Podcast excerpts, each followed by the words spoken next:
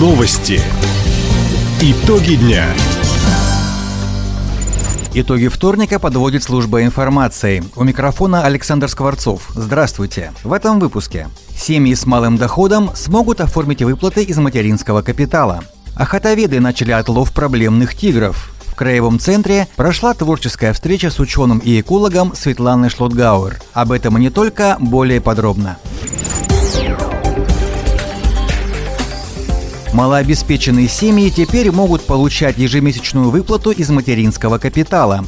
Такое постановление подписал премьер-министр Михаил Мишустин. Мы пересмотрели правила использования материнского капитала. Раньше направить его на ежемесячные выплаты могли только те, кто воспитывал второго малыша. При этом для них не было предусмотрено регулярной поддержки от государства. С введением единого пособия такая проблема решена. Теперь средства смогут получить все семьи, имеющие невысокий доход вне зависимости от очередности рождения ребенка. И еще дополнительно к этому оформить выплату из материнского капитала на детей до трех лет.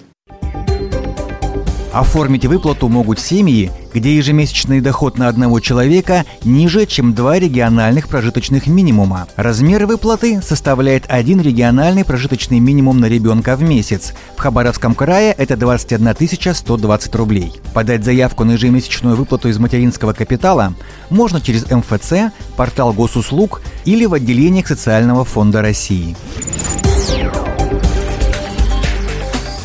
Игровые городки, качели и спортивные комплексы начнут производить в Хабаровске. Компания МП «Пром» получила статус резидента территории опережающего развития Хабаровск и приступает к созданию завода по выпуску экологически чистого и надежного оборудования – планах компании наладить производство к 2026 году. По соглашению с Корпорацией развития Дальнего Востока и Арктики, инвестор вложит в проект почти 120 миллионов рублей. Завод сможет выпускать более 600 единиц продукции в год. Основными клиентами предприятия станут товарищества собственников жилья, управляющие компаниями, администрации поселений, застройщики, образовательные и спортивные учреждения. Охотоведы ведут отлов конфликтных тигров в Нанайском районе. Сегодня специалисты работают у сел Иннокентьевка, Джонка и Найхин. Краснокнижных кошек также отловят в Бикинском, Вяземском, Хабаровском и районе имени Лазо. Об этом в своем телеграм-канале сообщил губернатор Михаил Дегтярев. Всего предстоит изъять из дикой природы 6 хищников.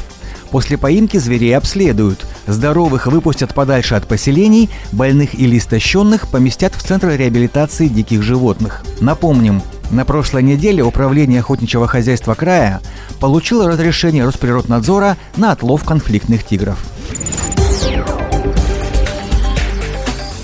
Началась разработка мастер-плана Комсомольска. В работе принимает участие компания из Санкт-Петербурга «Урбаника». Специалисты уже провели в городе юности полевые испытания.